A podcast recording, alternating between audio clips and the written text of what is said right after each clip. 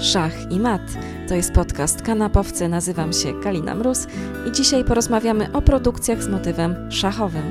Mam tu na myśli trzy pozycje dostępne w Netflixie, czyli Gambit Królowej, słynny serial z Anią Taylor-Joy i Marcinem Dorocińskim na podstawie powieści Waltera Davisa, a także Szachowe Dzieciństwo z 1993 roku.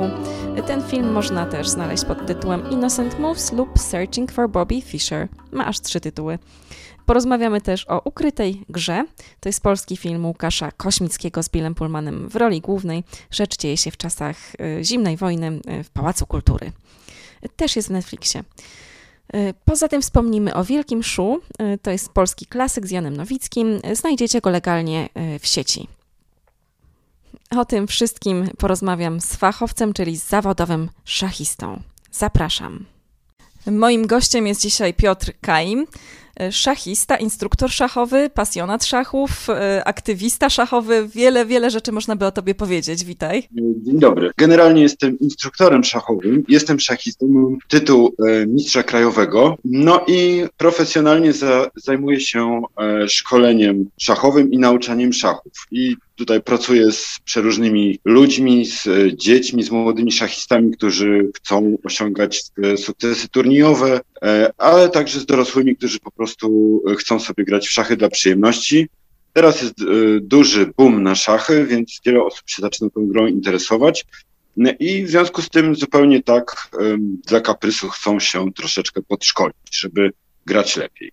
Więc to, to, jest, to są moje zajęcia. Jeśli chodzi o, o ten aktywizm, to rzeczywiście może e, ostatnio otworzyłem kanał na YouTubie poświęcony E, zagadnieniom szachowym. No i na dokładkę prowadzę takie prelekcje w pubie, który e, zwyczajnie mieści się 100 metrów, czy nawet 50 metrów od mojego mieszkania. W Krakowie. W Krakowie, w Krakowie. I, i, i to, ponieważ teraz jest pandemia i gastronomia została zamknięta, więc te spotkania takie stacjonarne przekształciły się w e, live na Facebooku. Dodam od razu może, jest to pub, kafe, szafę. Wiele osób go zna, bo, bo prostu ma dużą tradycję. E, no i się to nazywa, zdaje się, szachy na lekkim rauszu, czyli też takie e, połączenie życia pubowego z szachami. Jak najbardziej. No, nazwa tego, tej imprezy miała podkreślać, że nie, nie są to jakieś koturnowe szachy, że robimy to z przymrużeniem oka. Jest to impreza w znacznej mierze towarzyska i zresztą od, odzwierciedlająca trochę charakter tego lokalu, gdzie mniej więcej dwie trzecie, może trzy czwarte osób, które się tam zjawia, to są ludzie z sąsiedztwa i bardzo wiele osób się zna. A powiedz, bo zanim przejdziemy do omawiania serialu yy, i filmów szachowych, to powiedz mi, co, co cię tak ujęło w szachach? Dlaczego się tym zająłeś? Dlaczego to jest twój sposób na życie? Bo jest taki film um, Innocent Moves, gdzie pada takie pytanie, czy szachy to jest gra, czy to jest nauka, czy to jest sztuka? Szczerze mówiąc, y, nigdy się y, nad tym tak bardzo nie zastanawiałem. Też muszę powiedzieć, że miałem ośmioletnią przerwę, podczas której nawet nie miałem szachownicy w domu.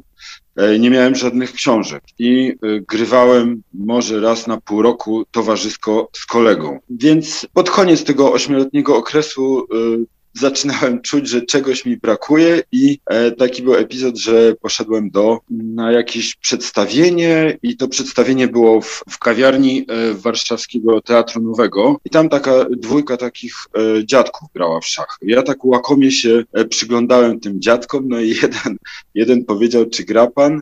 No ja powiedziałem, e, tak, gram, no i jakoś od, od tego momentu e, zacząłem intensywniej szukać e, z powrotem kontaktu ze środowiskiem szachowym i zapisałem się ponownie do klubu i tak dalej.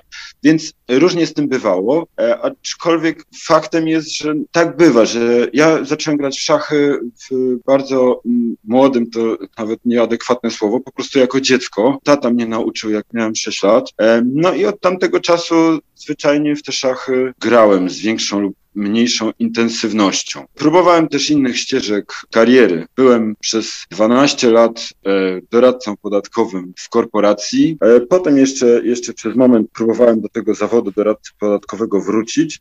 Ale stwierdziłem, że, że zwyczajnie nie mam tam czego szukać, dlatego że nie będę się w tym zawodzie rozwijał. Żeby się rozwijać, to trzeba czuć przyjemność tego, co, co się robi, a pracując jako doradca podatkowy nie mogę nic powiedzieć złego o swojej, swoim pracodawcy. Generalnie wszyscy zawsze byli dla mnie sympatyczni, ale zwyczajnie meritum tego, tej działalności było dla mnie, nie było na tyle interesujące, żeby bez e, jakiegoś impulsu usiąść i na przykład poczytać sobie coś od tych podatków. To nigdy mi się nie chciało. A jeśli chodzi o szachy, po prostu czuję przyjemność. No i, i myślę, że to jest cała tajemnica. Oczywiście, jak, jak ma się dużo pracy, to też człowiek bywa zmęczonym, no ale wiem, że w tej dziedzinie mogę się rozwijać. Myślę o tym, co robić z tymi uczniami. Myślę sobie o o swoich błędach, w jaki sposób tłumaczyłem różne rzeczy, ale robiłem to niewłaściwie, niezbyt efektywnie i tak dalej. Więc to samo z taką materią e, czysto szachową. No, mam taki, e, takie zacięcie do tego, żeby usiąść i nad czymś nowym ciągle popracować, niezależnie od konkretnego projektu, który,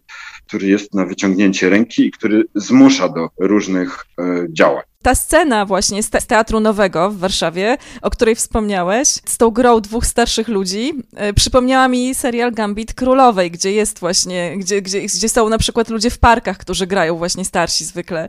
Tam Beth, bohaterka Beth Harmon się zachwyca właśnie tym widokiem w Rosji. No i właśnie przechodząc do tego serialu, ty się bardzo nad nim głęboko pochyliłeś, nagrywałeś o nim live'y. Udało ci się bardzo ciekawe rzeczy na temat tego serialu powiedzieć i w nim zauważyć. No i zacznijmy może od tego, powiedz mi, jak tam szachy są przedstawione? Czy są realistycznie, prawidłowo pokazane, te rozgrywki szachowe wielkie? Tak, jeszcze, jeszcze tutaj może wtrącę, bo nie chciałbym przypisywać e, tych live'ów e, wyłącznie sobie, bo prowadzę je e, z moją koleżanką Magdaleną Banką, a e, jeśli chodzi o, o realistyczność przedstawienia szachów, e, jak najbardziej właśnie serial Gambit Królowy jest e, w tym zakresie po prostu unikalny. Widać, że, że tam nad realistycznym przedstawieniem szachów naprawdę się pochylili, przyłożyli się do, do tej sprawy solidnie. To, w ogóle to jest rzadkość, bo z reguły twórcy filmowi unikają nawet jeżeli przedstawiają ludzi grających w szachy, to unikają sytuacji, w,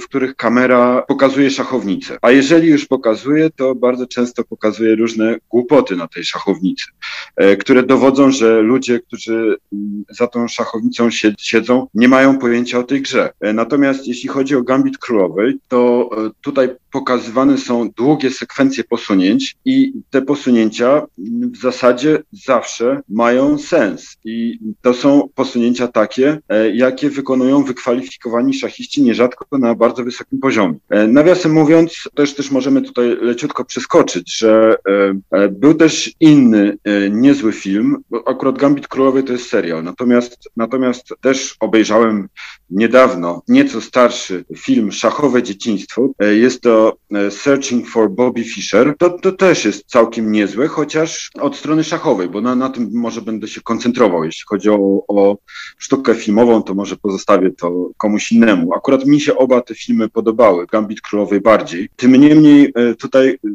są dwie postaci, które e, spinają oba te dzieła.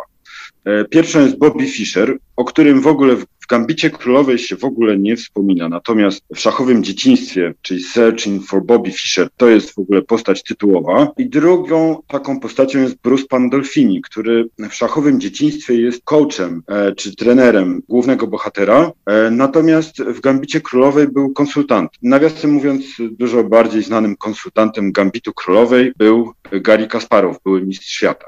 No więc ta para, niezależnie od tego, kto jaki wpływ tam miał na stworzenie tego filmu, zrobiła naprawdę fantastyczną robotę.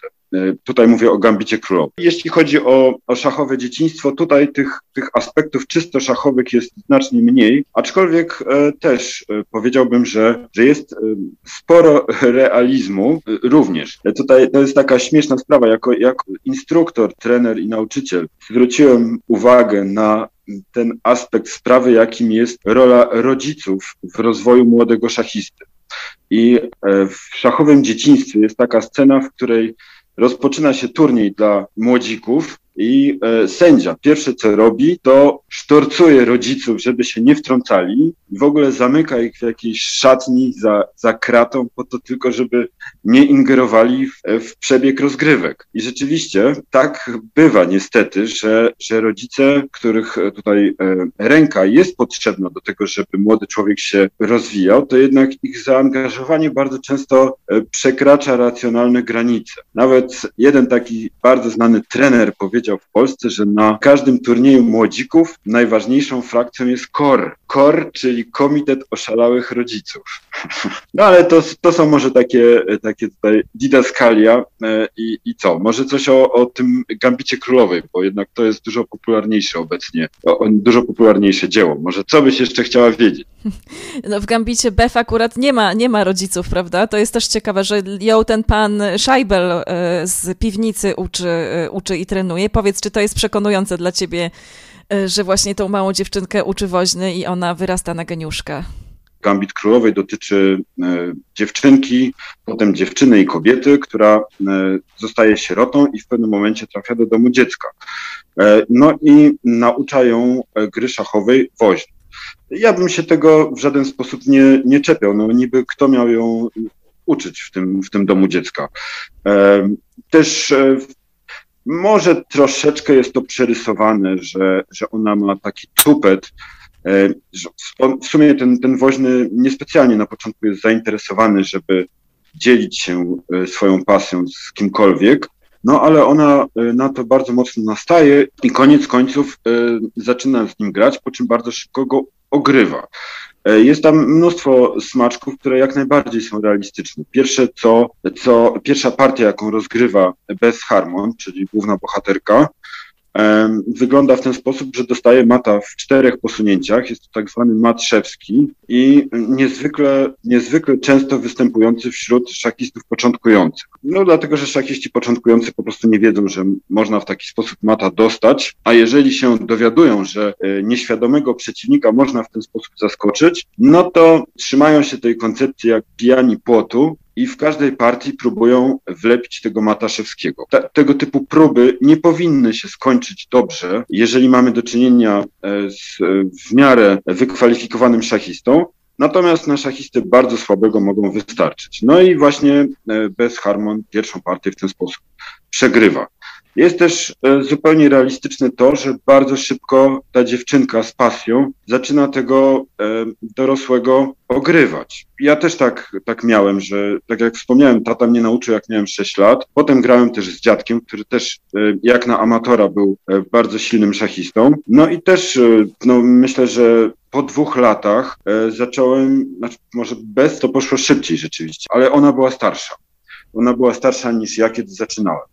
E, natomiast dość szybko tego typu przeciwnicy przestali być dla mnie przeszkodą. Tutaj może, jeżeli ktoś jest zainteresowany szachami, to powiem tak, że, że dla mnie gigantycznym przełomem jeszcze przed trafieniem do klubu szachowego, a tam trafiłem mniej więcej w wieku 9 lat, być może miałem niecałe 9 lat, to dużym przełomem było e, przeczytanie pierwszej książki szachowej. Jest gigantyczna różnica między, między człowiekiem, który miał w ręku książkę szachową, a człowiekiem, który takiej książki nie miał. Moją pierwszą książką szachową była Wyprawa do krainy szachów Juria Awerbacha i Marka Bejlina. Niestety ta książka nie jest znawiana, a jej romantyczny tytuł i, i sposób e, ujęcia tego materiału szachowego no, to, jest, to jest coś, co, co przechowuję w pamięci do dziś, jak, jak wiersze Tuwima.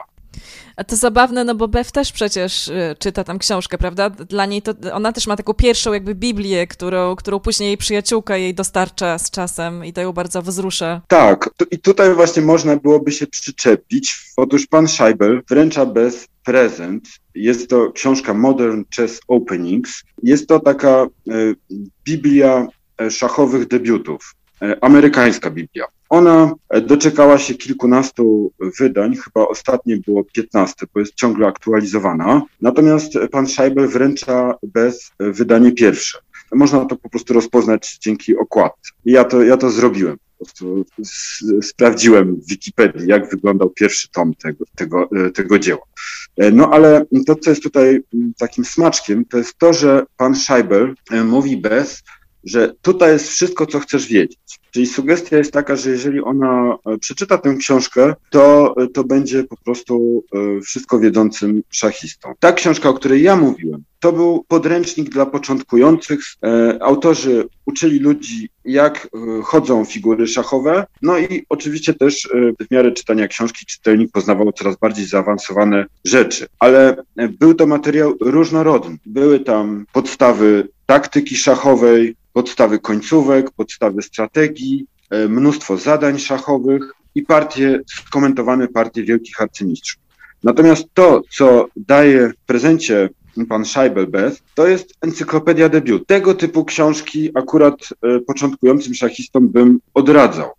E, dlatego, że tam jest bardzo zaawansowana wiedza dotycząca tylko jednego fragmentu partii, czyli debiutu, a więc tej początkowej fazy partii. Szachiści początkujący czy amatorzy, tacy jak właśnie pan Scheibel, często ulegają złudzeniu, że jeżeli wyryjesz na pamięć e, te początkowe ruchy, to będziesz dobrym szachistą. E, jest to złudzenie, bo jeżeli mm, ta, ta wiedza debiutowa, którą próbujemy zgłębiać, jest na dużo wyższym poziomie niż ogólne umiejętności szachowe, to po, po pierwsze, wcale nie nauczysz się na pamięć tego, co jest w tej książce, bo po prostu tego nie będziesz na bieżąco rozumieć i w związku z tym lektura tej książki będzie mordęgą. Po drugie, nawet jeżeli człowiekowi uda się nauczyć na pamięć jakichś sekwencji ruchów, to taki człowiek będzie bezbronny. Mówię tutaj o, o takim człowieku, który koncentruje się na na pamięciowej wiedzy debiutowej, nie pilnując pozostałych aspektów gry szachowej. No to taki człowiek będzie bezbronny, jeżeli przeciwnik odpowie mu nieksiążkowo, czyli będzie od razu obie strony będą improwizować. Cała ta wiedza książkowa, e, czyli e, e, wykuta na pamięć wiedza debiutowa, okaże się nieprzydatna. No więc ze strony pana Szajba było to zrozumiałe, że on był bardzo przywiązany do tej książki i zresztą on ją chyba studiował w tej, w tej piwnicy cały czas i zrozumiałe, że, że podarował bez tę książkę. Natomiast y, obawiam się, że, że ta książka mogła bez wiele nie pomóc. Oczywiście w filmie sugestia jest inna, no ale już, już nie musimy aż tak daleko czepiać się twórców filmu. Tam właśnie w filmie, w serialu jest pokazane na przykład, pokazane są kulisy takiego savoir-vivre szachowego, prawda? E, że na pewnym poziomie gry na przykład nie przewraca się pionka. W szachowym dzieciństwie oni przewracają pionki. Więc jak to wygląda mm, w rzeczywistości? Przewracanie króli. Mhm. Jest to taki gest poddania partii. Być może skoro w obu filmach ta kwestia jakoś została poruszona, to być może w Stanach Zjednoczonych, a tam powstały oba filmy, no jest to, to gest dość popularny, aczkolwiek w Polsce też się to zdarza na poziomie amatorskim. E, jeżeli y, ludzie grają, zwłaszcza chyba starsi, nie pamiętam, żeby mój dziadek kiedykolwiek przewrócił króla, raczej nie, ale zdarzało mi się widzieć ludzi przewracających króla na znak poddania partii. Jednakże, no, oczywiście e, w szachach turniejowych byłoby to odebrane dość dziwnie, no ale, ale właśnie też e, w Gambicie Królowej o tym się mówi, że bez e, w momencie, kiedy wskakuje na jakiś poziom, to no, dość wysoki, to, to wtedy jeden z przyjaciół mówi jej, żeby ale słuchaj, tutaj to nie przewracaj króla. No więc y, myślę, że to, to jest wszystko tutaj. Ani nie czepiałbym się tego zwyczaju jakoś za bardzo, e, ani no też też wydaje mi się, że, że w obu tych filmach e, ten obyczaj zupełnie został pokazany we właściwych granicach. E, jeśli chodzi o Gambit Królowej, tak jak powiedziałem, tam, tam jest robota naprawdę filigranowa. To znaczy, wiele partii, które, mm, które możemy zaobserwować. Musimy się dość starannie przyjrzeć temu, co się dzieje na szachownicy, bo często oczywiście no, te sekwencje są dość krótkie, kilkusekundowe, ale e, one są bardzo często zaczerpnięte z, e, z, historycznych partii, które były rozgrywane przez wielkich szachistów. Jeszcze tutaj wspomniałem, że, że e, jedną z postaci, które, które spinają oba, oba te dzieła, i szachowe dzieciństwo, i Gambit Królowy, jest były mistrz świata Bobby Fischer. To jest legenda szachów amerykańskich i światowych i o ile E, w szachowym dzieciństwie główny bohater po prostu jest owładnięty taką myślą, może nie dość konsekwentnie, ale przynajmniej trochę, że chciałby być jak Bobby Fischer. To, to było marzenie e, wielu młodych szachistów. Bobby Fischer też był idolem mojego dzieciństwa e, i wczesnej młodości. I do tej pory, jak myślę o tym człowieku i, i widzę zdjęcia archiwalne czy mówię o nim, to e, nie mogę powstrzymać wzruszenia, które być może e, teraz też mi się trochę, trochę udziela. E, otóż zupełnie rozumiem tego młodego człowieka w szachowym dzieciństwie, że Bobby Fischer był dla niego no, centralną postacią. Natomiast w Gambicie Królowej o Bobby Fischerze w ogóle się nie wspomina, ale e, zwyczajnie e, takim alter ego Bobiego Fischera jest Beth Harmon. Po pierwsze, e, pewna jej antyspołeczność, powiedziałbym, to jest, to jest taka cecha charakteru, rzuca się w oczy i pewna trudność, jeśli chodzi o obcowanie z ludźmi. Po drugie, jeśli chodzi o aspekty czysto szachowe, to Beth Harmon ma repertuar debiutowy Roberta Fischera. Może nie będę tego wątku rozwijał, ale powiedzmy, no, ci, którzy się z, z, trochę, trochę zajmowali szachami i są wykwalifikowanymi szachistami, to, to dostrzegli, że Beth Harmon, tak samo jak Robert Fischer reaguje na obronę sycylijską, też kopiuje e, jego niektóre partie, w których grał białym kolorem przeciwko obronie Karokan. Tak, myślę, że, że na tym bym skończył, ale to są bardzo charakterystyczne, charakterystyczne e, elementy. A propos tego, e, tej reakcji Beth Harmon na obronę sycylijską, ściśle rzecz biorąc wariant Najdorfa, naszego rodaka, szachisty polsko-żydowskiego, który wyemigrował do Argentyny tuż przed wojną. Jeden z arcymistrzów współczesnych nawet napisał artykuł teoretyczny na temat e, pierwszej partii e, Beth Harmon e, z, z Benem Watson. To jest partia, którą Beth przegrała właśnie zagrała taki fischerowski wariant przeciwko obronie sycylijskiej. No i tutaj Benny odpowiedział bardzo rzadkim posunięciem, no i całkiem solidny artykuł na ten temat powstał z analizą tego posunięcia i, i osadzeniem go w dotychczasowej historii szachu.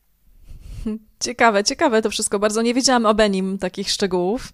Yy, ale słuchaj, no nie wszystkie filmy, które są dostępne i seriale na Netflixie o szachach, czy też z szachami w tle, są tak dobrze zrealizowane jak Gambit Królowej albo Szachowe Dzieciństwo, bo jest jeszcze ukryta gra, polski film. I tam już rozmawialiśmy trochę wcześniej, że ten film aż tak ci pod tym względem szachowym nie przypadł do gustu. Mówiąc szczerze, to w ogóle nie jest film o szachach. Tutaj szachy są traktowane jako gadżet. Ja osobiście nie mam mam jakichś specjalnych pretensji i, i y, po prostu jak oglądałem ten film, to nie uznałem go za arcydzieło, ale po prostu uznałem, że jest to całkiem niezła rozrywka. Natomiast jeśli chodzi o zagadnienia takie ściśle szachowe, to trudno to komentować, bo ogólnie biorąc, e, to wiadomo, że jest kompletna bajka, fantazja, że na przykład taki wątek, że wyciągają jakiegoś faceta, który był matematykiem, nie grał w szachy przez 20 lat i oni go biorą z łapanki, żeby grał mecz o jakąś wysoką stawkę. E, być może przypominam sobie to nie,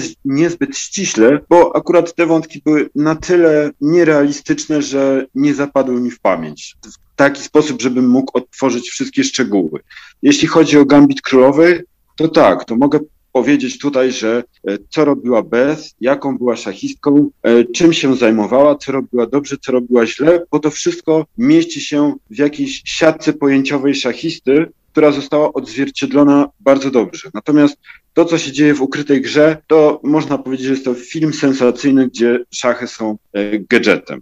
I, I to wszystko. Być może nie ma sensu też e, mieć pretensji e, do, do twórców filmowych, że takie rzeczy robią, aczkolwiek jak szachista coś takiego ogląda, to w tym momencie się po prostu, no, po prostu wybucha śmiech.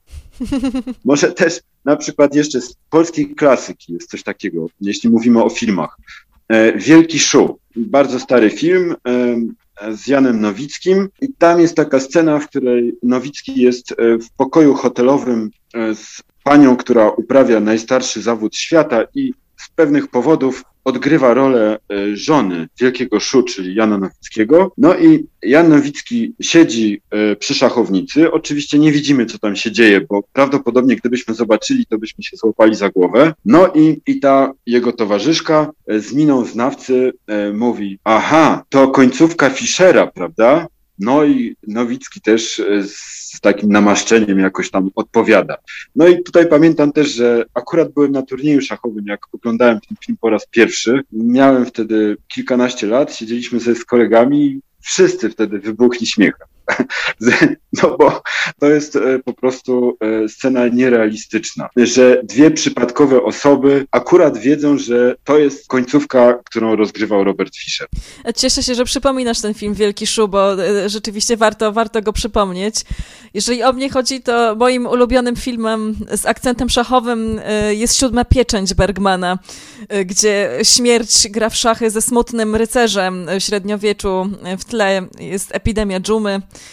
No i właśnie bardzo mi się podoba ten motyw, że, że śmierć można oszukać tylko w jeden sposób. E, to znaczy można przedłużyć swój wyrok, który śmierć już na nas wydała, w ten sposób, że gra się z nią w szachy.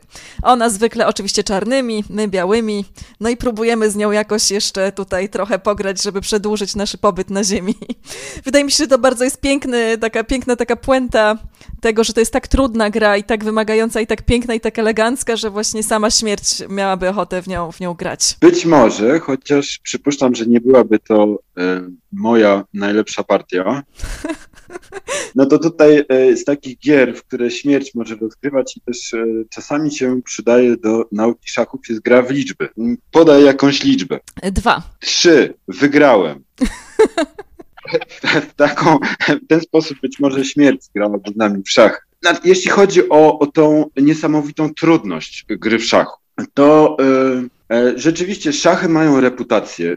Jakieś gry dla niesamowitych intelektualistów. Przyznam się, że dla wielu osób, które tkwią w środowisku szachowym, y, jest to informacja zaskakująca. Dlatego, że z reguły ci ludzie, którzy tkwią w tym środowisku przez wiele lat, bardzo często nie widzą innego sposobu życia.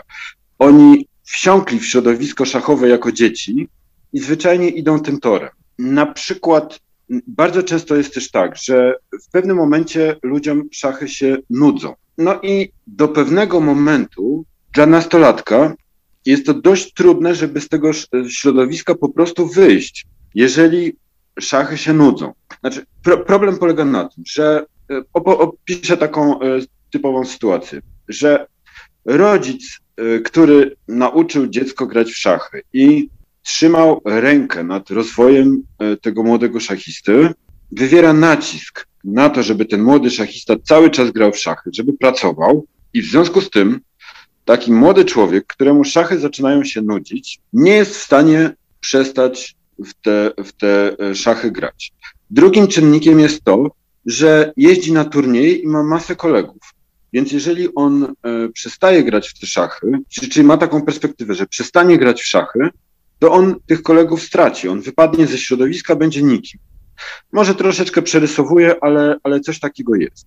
Więc bardzo dużo osób, też nie zawsze to oczywiście musi się wiązać z takimi negatywnymi um, zagadnieniami, ale bardzo dużo osób idzie po prostu tym torem przez całe życie. I jeżeli człowiek wcześniej się nauczył grać, to dla niego to nie jest zbyt trudne.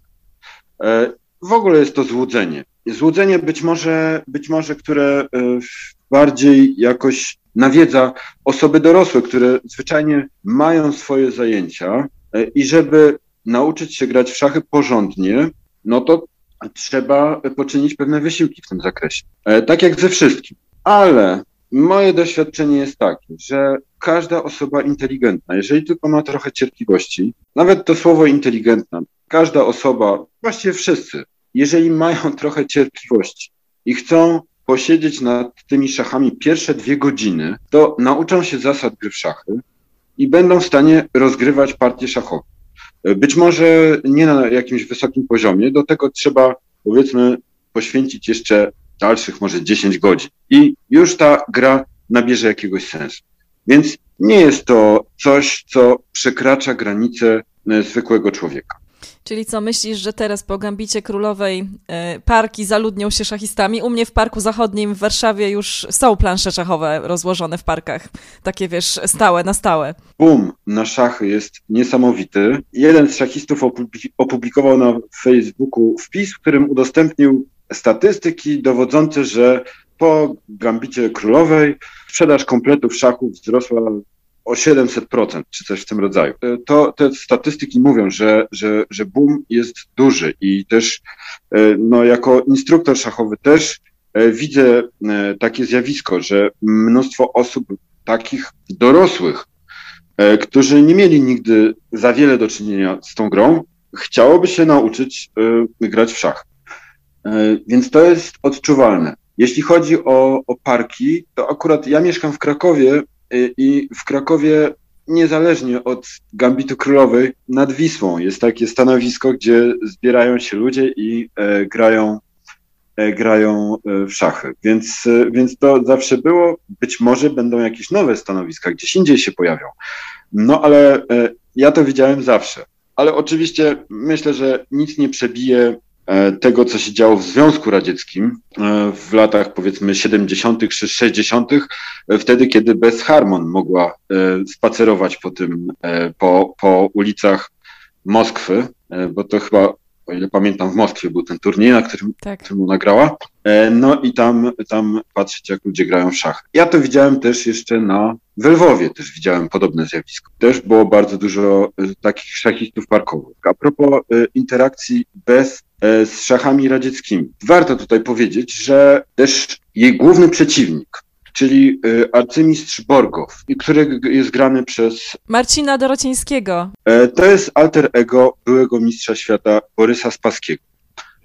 I o ile w latach powojennych toczyła się na szachownicy politycznej zimna wojna, to na scenie szachowej pewną takim symbolicznym ujęciem tej zimnej wojny był mecz o Mistrzostwo Świata między Robertem Fischerem i właśnie Borysem Spaskiem. I tutaj muszę pochwalić y, pana Marcina, że znakomicie wcielił się w rolę Borysa Spaskiego. Był to i jest, bo nadal człowiek żyje, stuprocentowy dżentelmen, y, który niezależnie od tego ciśnienia politycznego, jakie towarzyszyło radzieckim szachistom, Potrafił się podczas meczu z Fischerem zachować fantastycznie i ma tutaj ogromne zasługi. W znacznej mierze dzięki Spaskiemu ten mecz w ogóle mógł się normalnie skończyć. E, dlatego, że Fischer był e, osobą o dość powichrowanej psychice, co niestety e, bardzo przykry sposób wybuchło pod koniec jego życia, ale jeszcze za, za czasów swojej czynnej kariery szachowej zwyczajnie postępował w sposób delikatnie mówiąc, ekstrawagancki. I e, w zasadzie od początku groził zerwaniem tego meczu. I jego przeciwnik Borys Spaski zupełnie spokojnie mógł właściwie pozwolić na to, żeby Fischer ten, ten mecz zerwał i nie byłoby w tym e, żadnej winy Spaskiego, natomiast zachowałby bez wysiłku tytuł Mistrza Świata. Natomiast Spaski e, powiedział, że nie, że, że, że tak nie będzie, że on zgodzi się na przeróżne dziwaczne żądania Fischera e, po to, żeby ten mecz mógł zostać normalnie dokończony. Dlatego, że e, mówił, denerwuje mnie sytuacja, e, w której wszyscy mówią, że Fischer jest ode mnie lepszy, a ja jestem oficjalnym mistrzem świata. Więc musimy ten mecz dokończyć. I ta elegancja Spaskiego też jest bardzo dobrze odzwierciedlona w roli Marcina Dorocińskiego jako arcymistrza Borgowa. Więc tutaj też wielkie brawa. E, I też ten smaczek, że taki, mm, co się dzieje, jak Beth Harmon wyjeżdża na turniej do Związku Radzieckiego.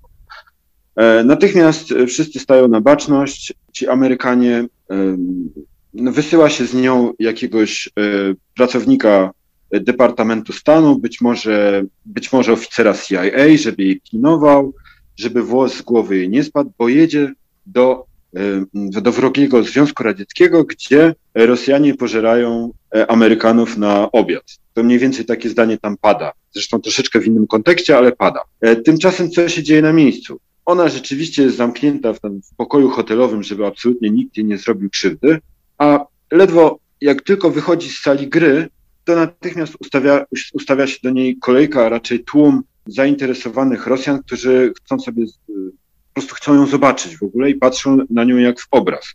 I myślę, że e, coś takiego troszeczkę było zawsze mm, w ludziach mieszkających w Związku Radzieckim, e, kiedy patrzyli na jakiegoś sławnego człowieka z Zachodu. I też mogę powiedzieć, że jeśli chodzi o podejście do Roberta Fischera, to również tacy zwyczajni kibice szachowi darzyli go gigantycznym szacunkiem.